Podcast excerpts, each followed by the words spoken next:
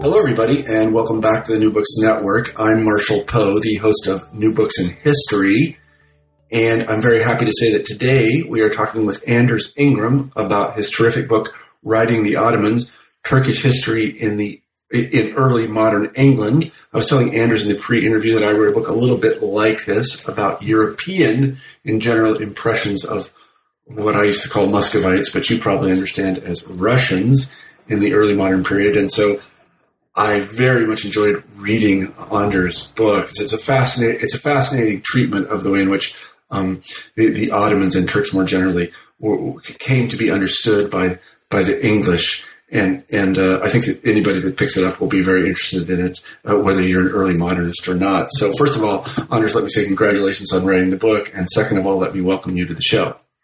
Well, thanks very much for your kind words there. Uh, I, I, remember reading your book myself, and it, it is it is cited in the notes there somewhere. It is. Well, thank you very much. You and about four other people, I think, read my book. One of whom was not my mother. So, uh, so I hope this podcast gets the word out about your book, so you get a vast readership. So, in any event, could you tell us a little bit about the origins of the project? How did you come to write writing the Ottomans? Well, so I mean, in the in the immediate past, I, I wrote it with the help of a um, government of Ireland two-year grant, Irish Research Council grant, for which I was very grateful.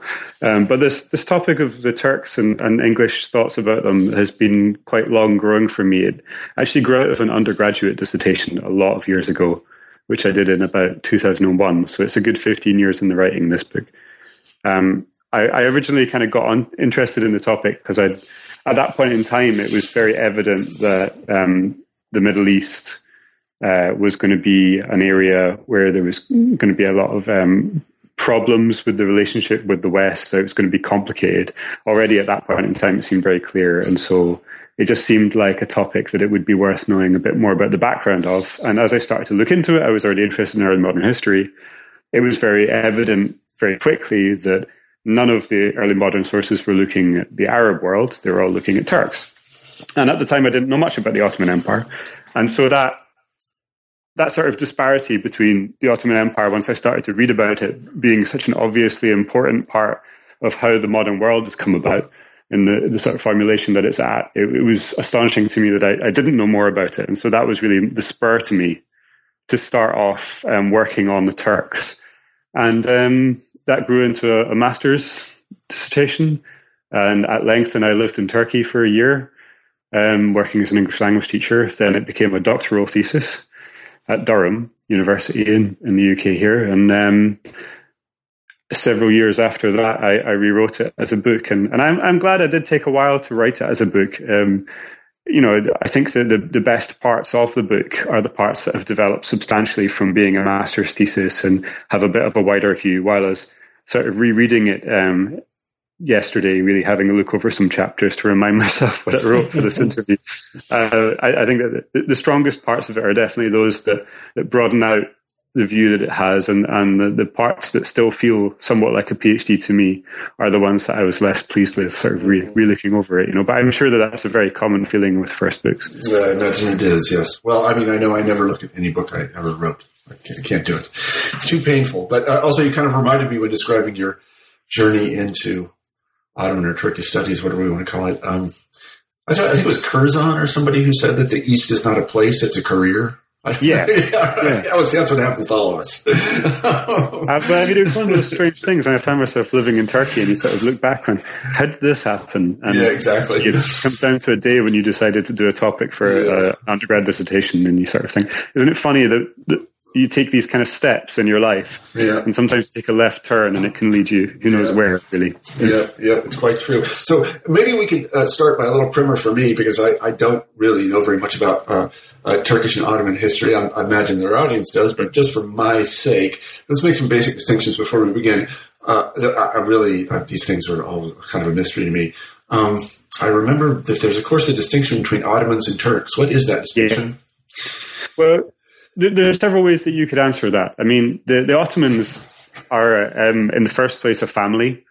Um, it's the, obviously the name of the eponymous founder of the Ottoman Empire, and then that um, that term Osmanli came to um, came to be taken by the kind of ruling elite of the empire of the Ottoman Empire, mm-hmm. which expanded from circa 1300 onwards, and you know didn't end until the 1920s. Mm-hmm. So um, there's a certain point when that had grown into a very large global superpower, essentially, if you want to use that term in the early modern world, where um, the majority of that elite, elite, were no longer Turkish in any sort of ethnic or linguistic sense, really.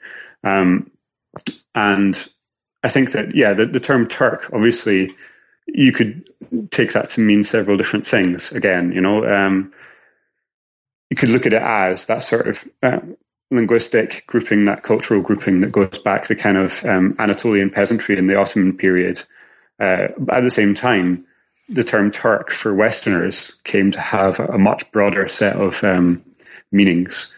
Uh, the primary one of which I would say was associated with the Ottoman Empire as a kind of a unit, but not just the Ottomans, also with previous states and peoples that had um, prefigured the Ottomans in European eyes. So mm-hmm. the Seljuk Sultanate um, which is obviously, of course, involved in the Crusades and so features in a lot of medieval chronicles. Mm-hmm. I mean, even the Khazar peoples who dealt with the Byzantine empires going right back to the 8th century, uh, Western Europeans, certainly in the early modern period, view these all as Turks. Mm-hmm. And so that, that's, that's why I, I, very deliberately chose the term, um, you know, Turkish history in early modern England, mm-hmm. because early modern Englishmen very much viewed that as Turkish history and it mm-hmm. included more than just Ottoman history. You know, I could have said Ottoman history in early modern England, but that that is that would be a different category than early modern contemporaries thought of. Sure.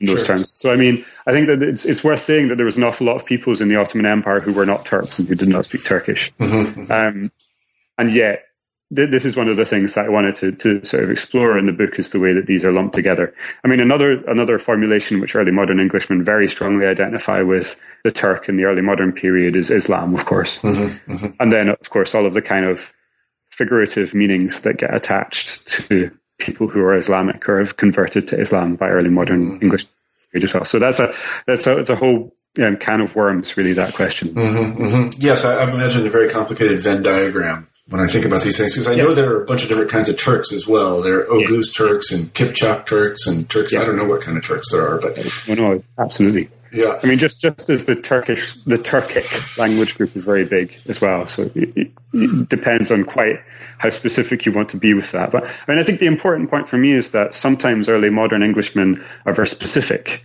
when they say Turks. You know, they mean Turks as opposed to Saracens, which was their word for the Arabs or um, you know, or or in fact the word Arab or um, Moors to mm-hmm. mean you know, North African uh, Muslims, but then at other times, other Englishmen might be very, very, very general with those terms. Mm-hmm. And so I think that one of the things when you handle those sources from that, that period is being able to read whether the, the author that you're dealing with you know, is being is kind of parsing those terms in a specific way, or whether they're being very general, because that can shift. Mm-hmm, mm-hmm, mm-hmm. So uh, is, it's an interesting case because the uh, when did the Turks, uh, the Ottomans, the Turks, I don't know what to say, show up? That is, when did they appear yeah. in Anatolia?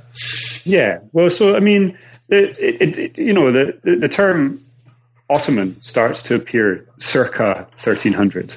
I mean, not much is really known about um, the Osman who founded the Ottoman Empire, uh, other than from Ottoman chronicles, which are, of course, heavily mythologizing that period.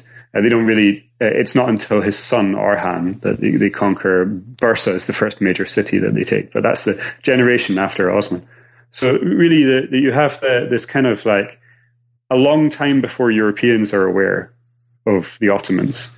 There is, a, you know, a tribal grouping that looks back to this kind of Osman as a sort of founder figure, um, which grows up as one of the, the various kind of sultanates that um, uh, is in that period is um, operating and, and, present there in Anatolia, and it's just one of a number, and gradually over time comes to conquer several others and get bigger, and it's it's not really until the capture of um, Istanbul, uh, Constantinople, that Western Europeans really start to become aware of the Ottomans as, as something. And, and there's a very immediate response to the fall of Constantinople to the Turks in terms of asking exactly those kind of questions that you're just asking there, like who are these people, where have they come from, what do we do about it, what does it mean that they've suddenly appeared, mm-hmm. and I think that that's the period where um, which I picked as this kind of like a wider point of departure for talking about European ideas about the, the Turks, and certainly within historical generic writing, which mm-hmm. is, is the topic of my book. Mm-hmm. And so the fall of Constantinople, let me embarrass myself now, I think was in 1454, right? Yes. Ah, yes, yes I win. Boy, that would have been terrible if I would have forgotten that. The, so uh, let me ask a question that has a distinction. When is the first European, I don't know what that means exactly, but we'll decide, European account of the Ottomans appear? And when does the first English account of the Ottomans appear? they may be one and the same. I recognize. Yeah, yeah. so I mean, I, I think that the, the, the, first the first real body of writing. I mean, I, I, couldn't say precisely when the first European account of the Ottomans is, but the the first major sort of appearance of a body of work on them is. Um, Latin orations for the fall of Constantinople, and, and this uh, laments for the fall of Constantinople. There's all mm-hmm. um, various authors, much more qualified to look at this than me. Um, Margaret Meserve, James Hankins, um, Nancy Bisaha, various people have looked at um, Italy and that kind of Renaissance period with this big flourishing of what's essentially either laments for Constantinople or um, sort of uh, just attempts to kind of place who the Turks are, which tend to tend to come down to, to drawing classical antecedents to Herodotus and uh, the Scythian peoples that he describes. Mm-hmm. Which I mean, you can view that as being a kind of proto-Orientalist move where, where they sort of figure them in this fantasist way, or you can view it more generously, as, as I'm kind of inclined to do, which is that if you look at a culture that, that thinks in terms of typologies um, and examples that exist within, you know, uh, literary authorities, then actually, you know, if you, if you look through classical writing in the Bible, you know, the, the Scythians seem to represent what the Turks seem to represent for Europeans at that point in time. Mm-hmm. They're this nomadic people that's grown into an empire that's more powerful, and suddenly it appears, and it allows them to give them this kind of lineage, mm-hmm. which makes sense in terms of the way that people think in the Renaissance. So, you know, I kind of, I kind of think um, with the um, with what what they had at hand, it, it, you could see why that was the assumption that they went for. Mm-hmm, mm-hmm. And here, what we mean is by typology, this is a specific word. It means biblical yeah. typology, right? This is finding yeah. analogies in the Bible. Yeah, yeah, and but I, I kind of I, when I used it there, I meant not just finding analogies in the Bible, but that becomes a kind of a mental habit that people did. Mm-hmm, mm-hmm. so you know, you look for examples in authorities, and not just the Bible, but classical authorities sure. that, that then allow you to understand things in the world around you. So um, I, I, think if that's the kind of mindset that you're in, and you look to classical literature, then who do you who do you draw on to describe the Turks? Well, it has to be the Scythians, right? Mm-hmm. Yeah, so uh, let me ask you another question out of complete ignorance. Were the uh, had the uh, had the Ottomans converted by that time? Were they Islamic by that? Were they Muslims by that time? Um, by the time they conquered Constantinople, yes. Okay, good. So did the Europeans look at them through that lens as well? Were this the scourge of God, the Hagarites, or anything like that? Yeah, absolutely. I mean, it, it, a lot of the material that you, you, get these kind of laments for Constantinople, but you also get a kind of a resurgence in what's essentially crusade writing uh-huh. in that 15th century period. But so you've got this kind of um, the reason I've gone into the European stuff in so much depth there, though, is that the English stuff is really an offshoot of this. Yeah. You know, like there's this wider kind of a discourse or set of discourses really that happen in Europe. One of them is this kind of like largely Italian based, uh, not just Italian, but sort of humanist writing. So it spreads up, of course, into Germany and Central Europe and these places through these kind of literary channels and patronage. Um, but it's very much a sort of a humanist form of writing. And um, you get echoes of that happening in English sources. So one of the first um, English sources that I found on this is the Brut Chronicle, which is sort of uh, 1462, I think. And then Caxton reworks that into one of the first books printed in English in 1480. Hmm. The name of it escapes me just now, but that has, and it's it's one of the earliest sources I cite in my book. Is just a sort of passing mention of the fall of Constantinople and the Turks are in that. Now, what's interesting for me is at this point in English writing, the sense of it's very much that the Turks are kind of a, like a crusade opponent, you know, an Islamic enemy that has sacked one of the, the great imperial city of Constantinople and this is a terrible thing for Christendom. There's a very unproblematic um, identification with English works of that kind of late 15th century period mm-hmm. with Christendom. And there's absolutely no problem in viewing the Turks as just being different to that and as a sort of threatening outside force which is invading Christendom. And what's interesting for me is how relatively shortly after that, under the pressure of the Reformation, that very kind of neat schematic kind of breaks down. Suddenly you have a Christendom which is a much easier to, much less easy to imagine as a single unified whole. And an invading force comes to kind of reflect um, the various divisions in Christendom as much as it does reflect difference to Christendom. Mm-hmm, mm-hmm. That sense? Oh no, that makes perfect sense. So, I mean, and then really, what drives it though is as the Ottoman Empire expands. So you have the the fall of Constantinople. Yeah, I was, gonna, I was going to say they didn't stop. Yeah, no, and it, this is one of the things about the Ottomans that's very striking to early modern um, commentators is, is how effective they are militarily and how effective they are not just militarily but as a sort of imperial force, yeah. right? So I mean, this this this is where you start to get into that territory where things are not just um, just pejorative or negative accounts of sort of barbarian invader, but start to also admire them. So after the fall of Constantinople, you, you have a, a sort of period of retrenchment.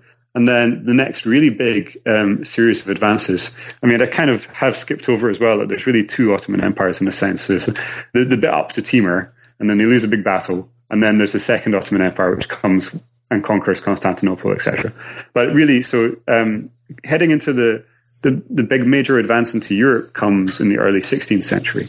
So you have Selim I conquers vast swathe of the kind of Middle East and all the way down through to Egypt, and then at the same time starts to push. Um, his successor Suleiman pushes um, through Europe, and, and in that, that kind of two range, you get the the Balkans and um, of course, Hungary. And so, right up to the first siege of Vienna, there, which is, I think. Uh, you got me. Yeah, it's gone. I think 1529. 1529. It's it, it, you know it, it's uh, accurate in my book at least. It's I'm sure it is. Yeah, go ahead. But in, in, any case, so so what you have is that sort of like peak of power, where now from being a, a force that's largely outside Europe, now you know they're they're like they've conquered the Kingdom of Hungary, which is one of the wealthiest kingdoms in Europe, and you've got uh, you know laying siege to Vienna unsuccessfully for the first time, and you've got this massive, wealthy, powerful empire which has expanded very rapidly, and in response to that, something quite interesting happens with European writing on the Turks, is that it, it stops just being laments for Constantinople and, and accounts of uh, sort of crusade accounts, and it, it, people stop writing as much kind of Latin orations about it and start to write shorter, more practical books in vernacular languages, which attempt to explain, you know, they, they, deal with all of the kind of origin questions which the earlier humanist generation wanted to deal with, but they also deal with, you know, who are these people? How does their state work? Um, how have they expanded so rapidly? Where, where have they conquered and when?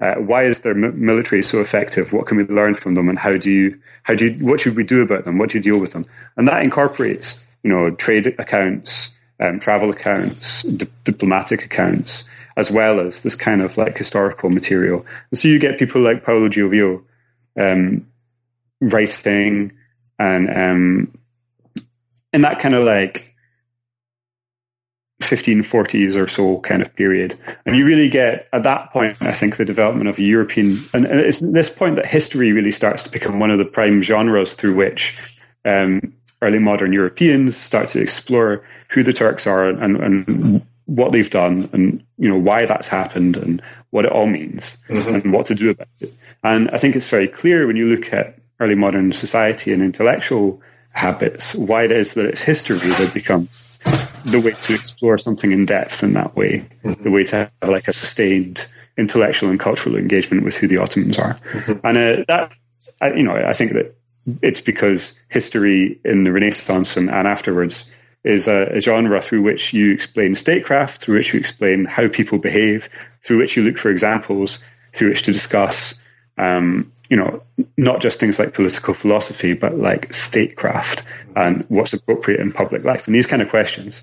So history becomes a very important way of engaging with who the Ottomans are. Mm-hmm. And it's really at that kind of point in time we start to get translations of that kind of work in England.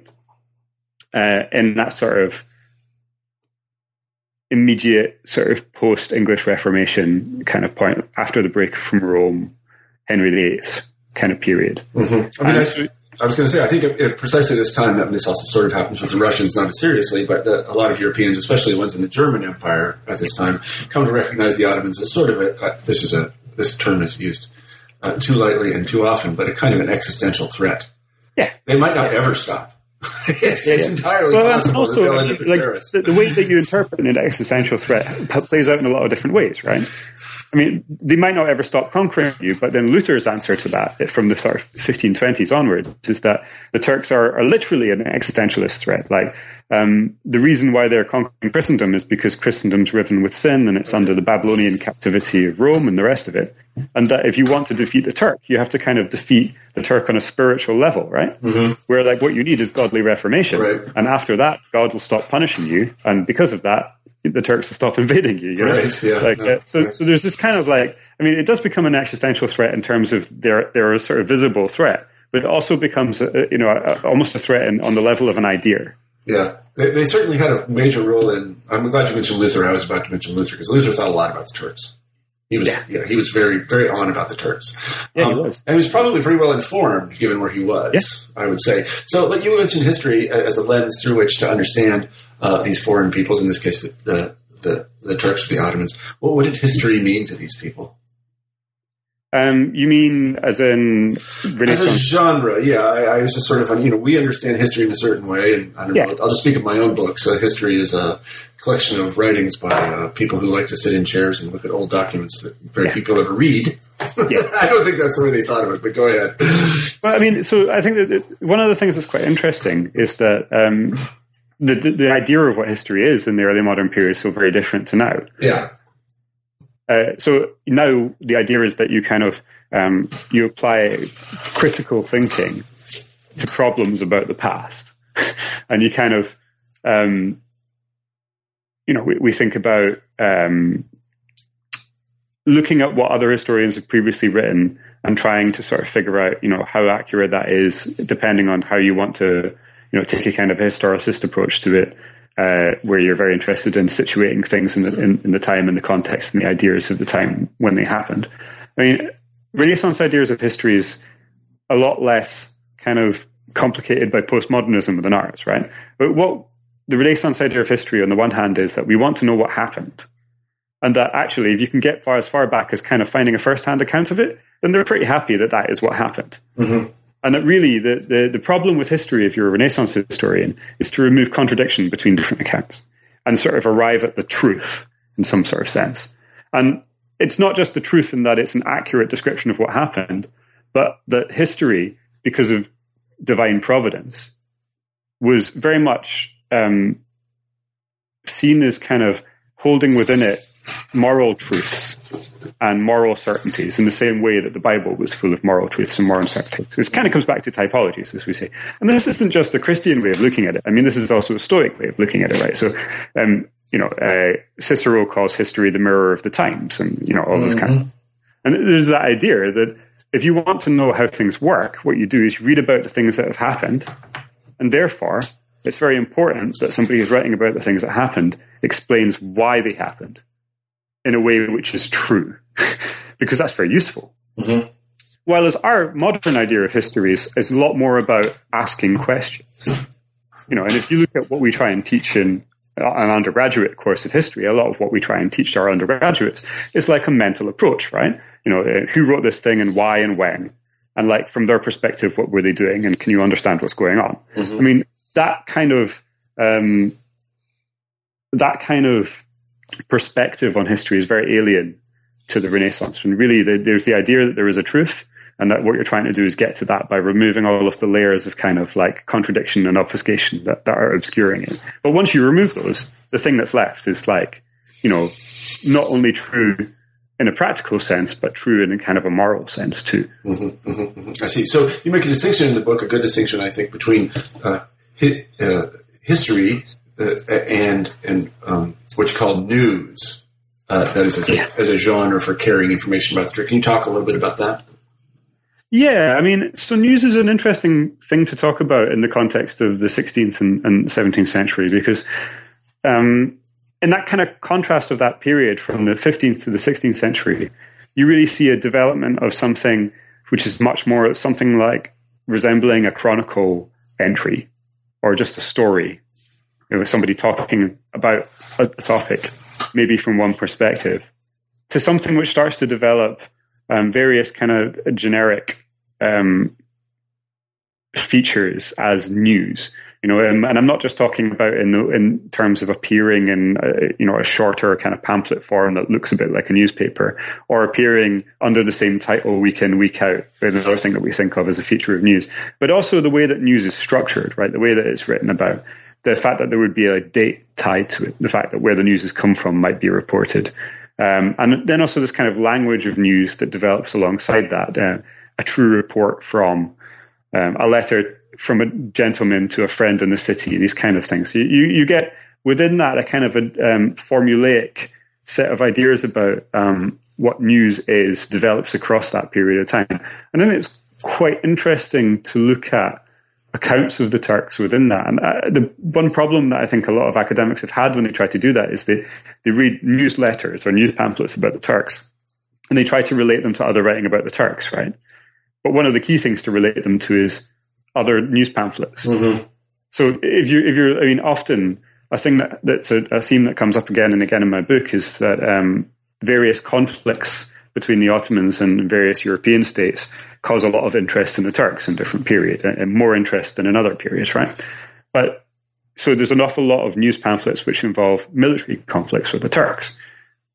However, it's quite important to view those in the context of other pamphlets talking about military events.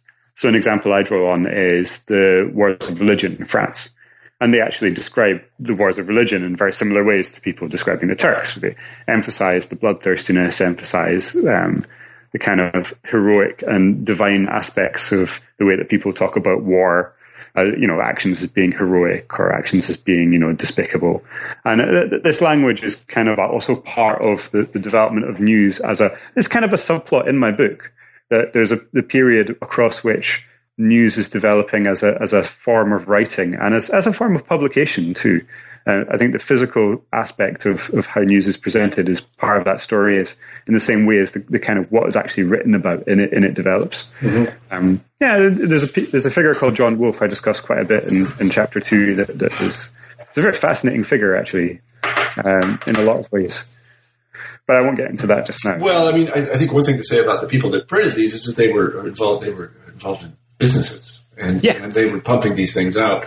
In Germany, I remember they're called Flugschriften, I yeah. think is the right word for them, and that just means pamphlet, really. But it, it's nice in the sense that it, it gathers together this kind of metaphor. It's something you kick out really fast, yeah. and, and, it's sensationalist by our standards. You read them, and they're very they're often accompanied by what are really salacious or grotesque woodcuts. I, I, mean, I don't know about the Turkish ones, but the Russians ones always were, and sometimes they were borrowed one yeah, from yeah. another. So you see one that's yeah, those woodcuts then become kind of like things that you know, a picture of a cannon can get applied right, to anything. Exactly, it goes all over the place, and so do all these tropes about bloodthirstiness and this other stuff, and it gets applied, and you know, it's the news of the world is what it is. Uh, although it does contain there, something did happen.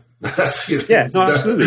and what's happened. quite interesting, this this day and age as well is that as more and more material is digitized and available online, and also with the quite wonderful um, universal short title catalog at USTC. Yeah. Oh yeah, that is through that um, you can now. I mean, I was able to locate writing this book a number of German pamphlets upon which the English pamphlets I looked at were based, which yeah. is something when I did PhD in this, I wasn't able to do because yeah, I mean, basically because of the Staatsbibliothek in, in Munich. You yeah. know, they, have published huge amounts of digitized material online in very high quality. Mm-hmm, so mm-hmm, mm-hmm. that's such a great thing for them to have done yeah. for people like me. Yeah, but if you compare some of the, pamphlet writers, who I, I, guess they have sources of their own and, and they put these things together, they're sensationalist, kind of formulaic, and they describe some event. I don't know what the Battle of Lepanto or something, and uh, then you compare someone like Knolles. Why don't we talk about him a little bit?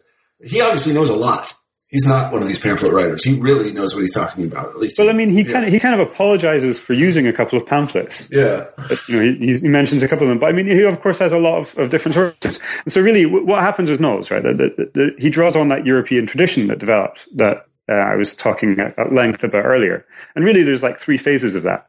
There's the Constantinople uh, late sort of 15th century Italian writing that I talked about. There's the kind of mid 16th century stuff that I talked about. And then there's this, another category of kind of late 16th century writing, um, which again happens because there's a major war between the Habsburgs and the Ottomans in, in sort of 1593 to 1606. And what happens at that point in time is really based around Frankfurt. There's a huge number of um, there's a huge number of kind of synthesizing works which draw together lots of different historical writing on the Turks from different sources. And they try to do exactly what I was just talking about in terms of history. They try to sort of iron out the contradictions between them and they try to create these big comprehensive accounts which try to get at the truth in that kind of a sense. Um, and a lot of them are published in Frankfurt and in Latin. And those kind of works are what Knolles draws on. And interestingly, amongst those, there's there's a works, well, two works by a, a chap called Hans Levenklau, who's um, they're very interesting works, and nobody's really done much work on them. What they are is they're Latin translations of Ottoman chronicles. Hmm.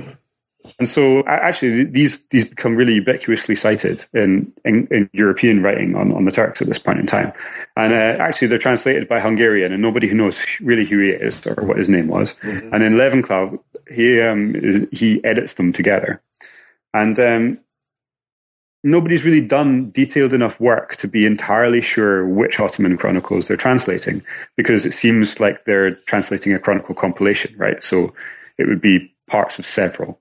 Um, and really, a, a, great piece of work for some German PhD student to do would be to just someone who isn't me and who's very comfortable in Latin and yes.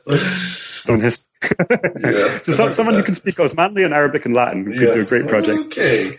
But uh, no, I mean, so so what happens with Knolles is that he draws, he he tries to sort of do something in that same vein, right?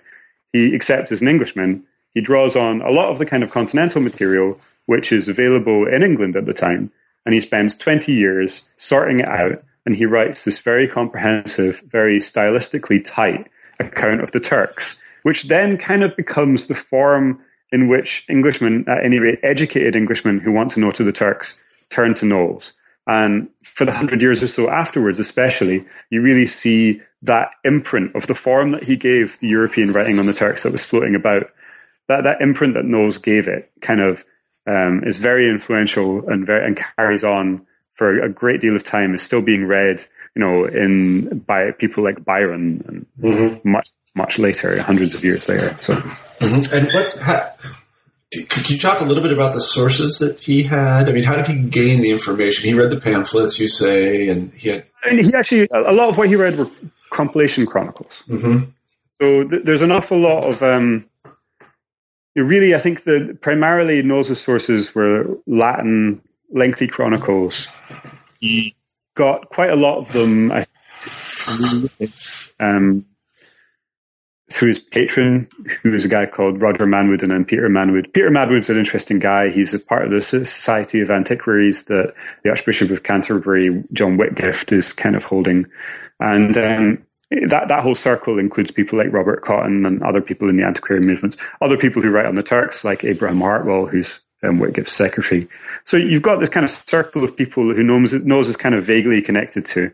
And over a course of 20 years, he gets access to various chronicles. Um, and really, a, a, lot of his sources are kind of compilation chronicles. Mm-hmm. So I think one of the things that's interesting about Knolles is that he's, when he's drawing on Greek authors, he's drawing on compilations of Greek authors translated into the Latin. Mm-hmm. When he's drawing on Turkish authors, he's drawing on compilations of Turkish authors translated into Latin. Like, so when he's drawing on, on Latin authors, he's still often drawing on compilations of Latin authors translated into Latin or, or, you know, presented that way.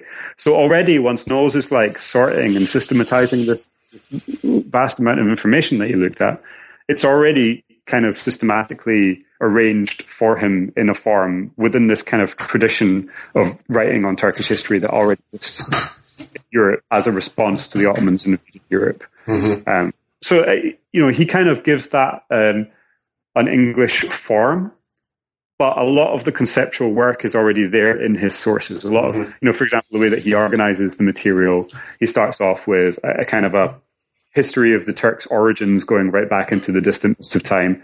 Then he gives an account of the Crusades. and then he gives like a, a, a sort of reign by reign account of the lives of sultans, and he ends at the end with a kind of conclusion which talks about their military and, and sort of general headings of topics of kind of political science. But this this same structure appears in an awful of sources. Mm-hmm. So he definitely takes not just information, but like ways of organizing the information from these continental authors. Mm-hmm, mm-hmm. Now, are the sources that he drew on largely gone now? Do we know them? Can we identify them? Like, yeah, yeah, yeah. I mean, again, through USTC and you know, like uh, there was there's actually a, a, an Orientalist um, from a long time back, an Ottomanist called Vernon Parry. Um, I, uh, you know, he, he, he his PhD it's actually an unsubmitted PhD from 1968. One of his Turkish students got his Knolles and the draft for this off his widow. And in, I think 2001 or something, I don't know quite when, but like, um, he, he got this published, um, in Turkey, sort of edited it together and published it. And, um, that, that was the only previous work that's really been written on notes. So that, that was definitely something that I would, I would give, you know, like, um, that was a good starting point for identifying many of these kind of. I mean, I'd, I'd identified lots of them myself. He Knolles gives a list of 36 authors, mm-hmm. and then cites various people in the margins throughout his book. If you go through the, I mean, it's 1,200 pages of folio, the right. first edition, right. you know, and there's editions of it. They all add extra bits, so there's a, there's a lot of stuff there if you want to plow through it. Mm-hmm, mm-hmm. Um, but yeah, I mean, you, you can get back to an awful lot of those and of course, now that you can get digital copies online, I was able to, when he does cite things in the margin, check things like page references mm-hmm. against specific editions and identify exactly for you know several of them which ones he'd used. There's 36 different authors that he lists, mm-hmm. but actually a number of those are in compilations which contain all of them. So it's less than probably less than 36 books, uh, at least large books. But there's no real way to know. I mean it's it, he's often drawing on several sources, but he writes well. That's one of the things about Knolles. He really has like sort of even, polished rhetorical style, and so it is it's quite hard to follow where he's lifted things from, and you're kind of just speculating. I think that's kind of a to a certain extent. I was able to identify a, a large number of his sources, but I didn't really try to go through and follow um, which sections are based on what primarily, other than you get a sort of a feel for that if you work with it for long enough. Mm-hmm, mm-hmm. And so this might be a ridiculous question, but how does it stand up in the light of modern historiography? Well, I mean, it depends. It depends what you want to what you want to take it for. I mean, like I, I think an awful lot of modern writers on Knolles have um, sort of taken him as being an interesting reflection of um, sort of contemporary British ideas about the Turks um, but haven't really treated it as anything other than a kind of an orientalizing, um, long-winded, dense, difficult to deal with yeah. kind of inconvenience. So everybody cites Knolles, but nobody really cites anything beyond the first page. Because mm-hmm. I mean, he has this terrific phrase on the first page that um, the present terror of the world, you know, like the glorious empire of the Turks, the present terror of the world. So everybody cites that, and very few people really go any further with Knolles and which is a shame because I think actually in, in, in, a lot of ways that the reasons why he's hard to read now are the same reasons why people appreciated it so much in the past, mm-hmm. which is to say, you know, it, it, ties in very well with contemporary. Uh, early 17th century ideas about what good historical writing is. Yeah, yeah. Yeah. You know, in that it is very moralizing, yeah. in that it does have a very heavy rhetorical element to it, in that, you know, it, doesn't present you with these different sources that contradict each other so much it sort of smooths out the dif- differences. But that, that was the purpose of history in, in, that period. So, I mean, I think it kind of depends. It sort of reflects the approach that I took in this book as someone who's more influenced by uh, intellectual history approach than the kind of Turkish other approach. Yeah, yeah. You know, I think if you, if you take that kind of Turkish other approach, then Knolles is very easy to kind of dismiss as just an example of that. Whereas I don't think that really gets you into any of the interesting ideas through which he structures. Yeah, I see. I, I see. I see what you mean. I I know that when I was working with the Russian sources, the Muscovite, that is the European writings on Muscovy. One of the questions that I asked myself, which I, I guess I don't know if my colleagues liked it or not, but I tried to find out whether what these people said was true or not.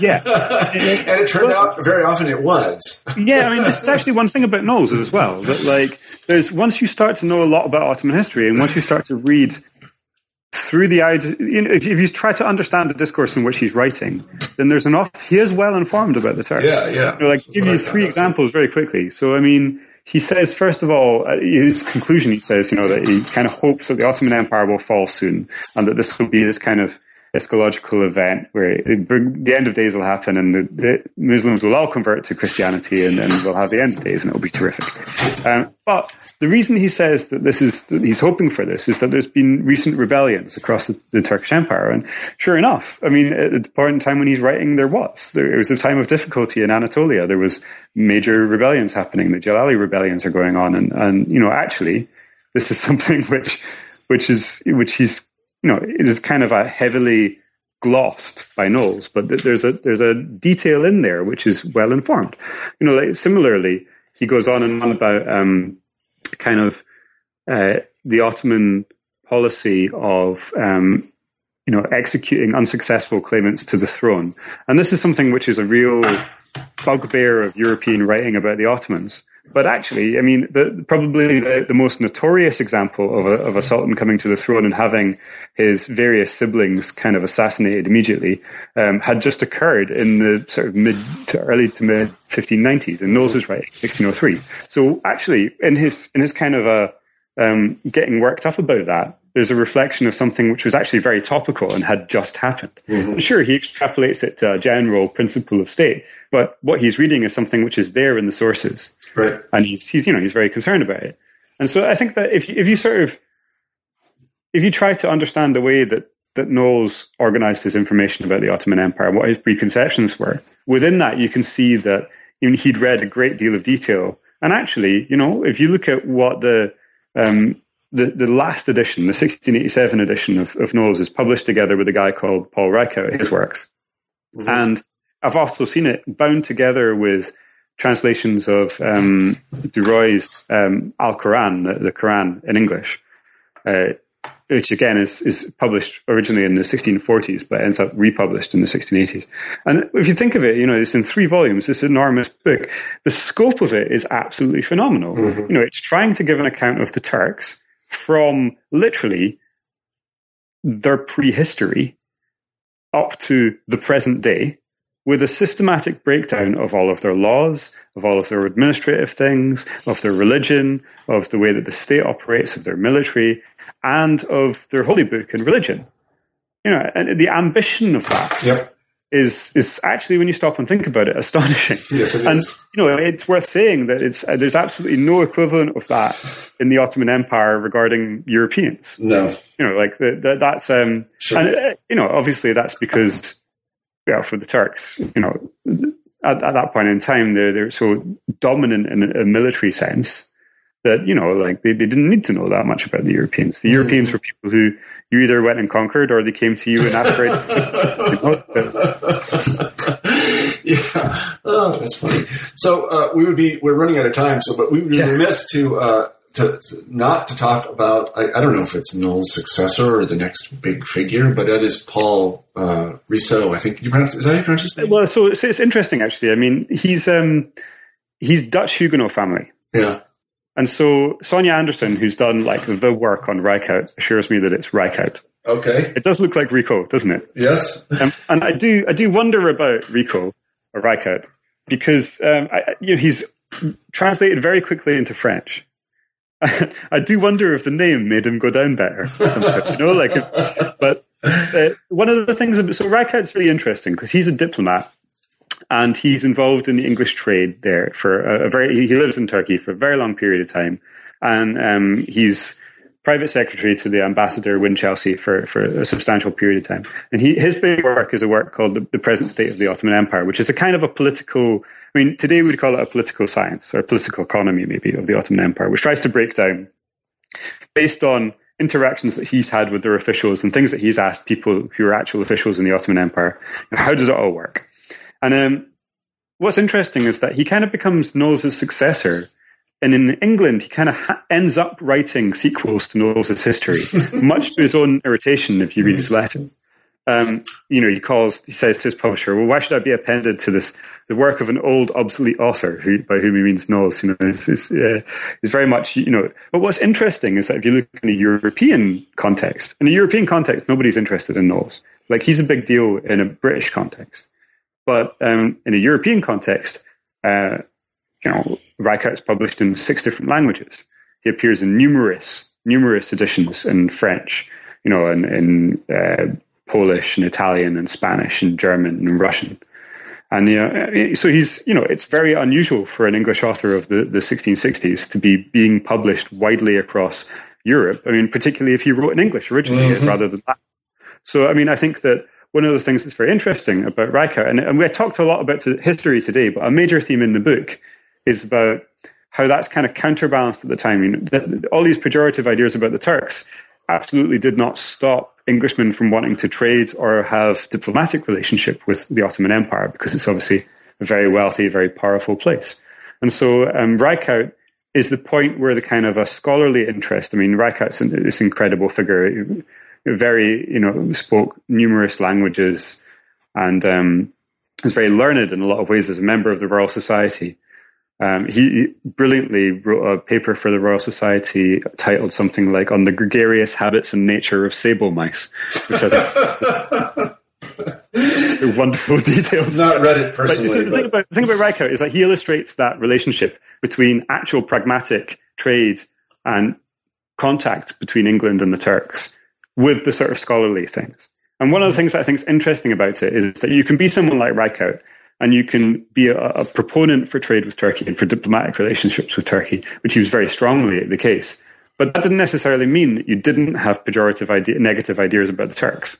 Mm-hmm. You know, and that sort of hard-headed desire to still make money, to still have those kind of contacts, to still be diplomatically useful, that it didn't necessarily undercut the kind of ideas that were there in the present culture about the Turks, um, you know, being an adversary an alien culturally, being religiously different. So, I mean, I think it was one of the things that's interesting is the way that those that there isn't a contradiction there for contemporaries, and you see that several of the, the people who are involved in trade.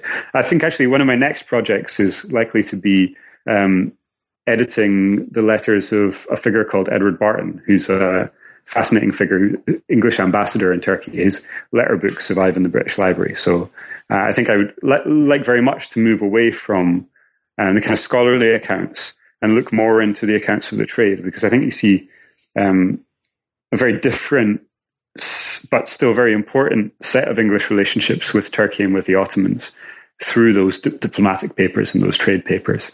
And I think that that sort of interaction between how the ideas sort of interact with how people actually behave when there's money at stake, especially, mm-hmm. uh, I think becomes very interesting and has the potential to somewhat undercut the, the I mean, our understanding of the way that Englishmen thought about the Turks is very based on printed material at the moment. Mm-hmm. I think we could complement that by looking a bit more at their practical relationships with them. Mm-hmm. I was wondering about these books, some of which are, are very large, even the, some of the accounts of Muscovy, you know, they run into hundreds of pages. Did anyone ever read these books?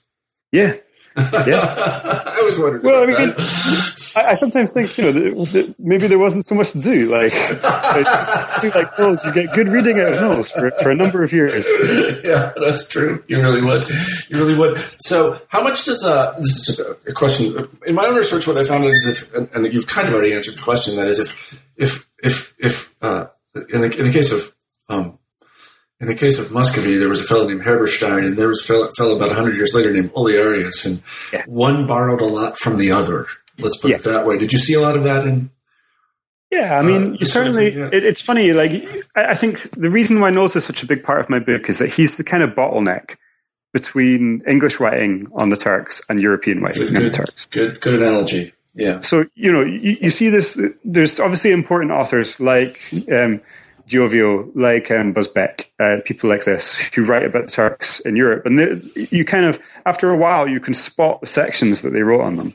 But the form that Knolles put it in, you spot it. Like now, having worked in it for 15 years, if I see a passage that cribbed from Knolles somewhere else, it just sticks out like a sore thumb to me. Yeah, I can see that kind of thing too. When I yeah. look at these things. And so you, you definitely do get these kind of repetitions. Um, what's interesting is that with Rycaut in particular, is that he's very keen to set himself apart mm. from the rest of writing on the Turks and say, well, you know, these guys are just all repeating each other, or they're, you know, they're, they're travelers who've just been through, their pilgrims, they've only seen surface things. Whereas I've been there for 12 years, I've been secretary to the ambassador, I know lots of Ottoman officials personally. I mean, you're getting the inside track from me. Right. And that's one of the things I think that makes his work so valued across Europe uh, is that sort of. I mean, but what's quite interesting about Rycaut is that he, from the perspective of a historian like me, is that by setting himself apart from that English writing on the Turks, he kind of defines some of the outline characteristics of what that writing is, right? Mm-hmm. Mm-hmm. And that's, that's one of the things that, that I like about the intellectual history approach is that it kind of forces you to think about, you know, what is this conversation that's happening? What is this discourse?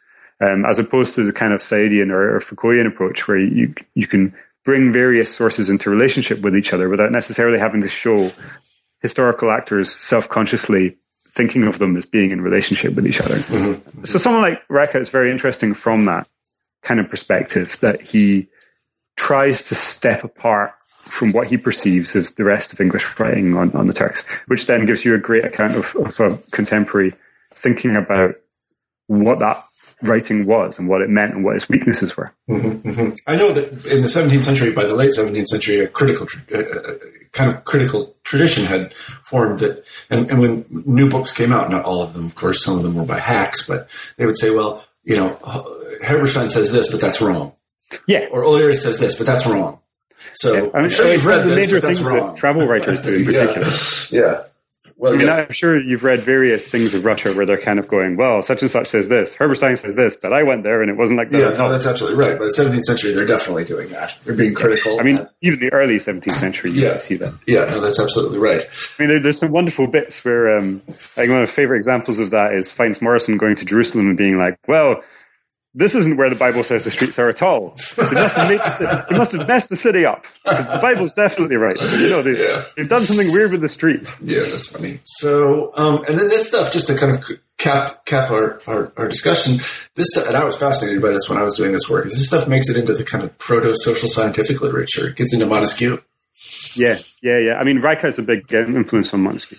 Yeah, yeah. Like, uh, in particular is like. Um, a pathway for for that to happen. Absolutely, yeah, absolutely. Um, and yeah, like I think th- it's it's an interesting question. I was, I was reading, you know, Jean Paul is writing on Oriental despotism, and he views that as a very, very, very long, slow development. Mm-hmm. While as for for myself, you know, I, I kind of I think that I can see something out of which Orientalism de- evolves. Mm. You know, going right back through Rycaut to people like Tacitus and the sort of yeah. neo-Aristotelian traditions about you know political philosophy and tyranny and despotism, these kind of concepts. Yeah. But for me, someone like Rycaut's not yet writing Oriental despotism.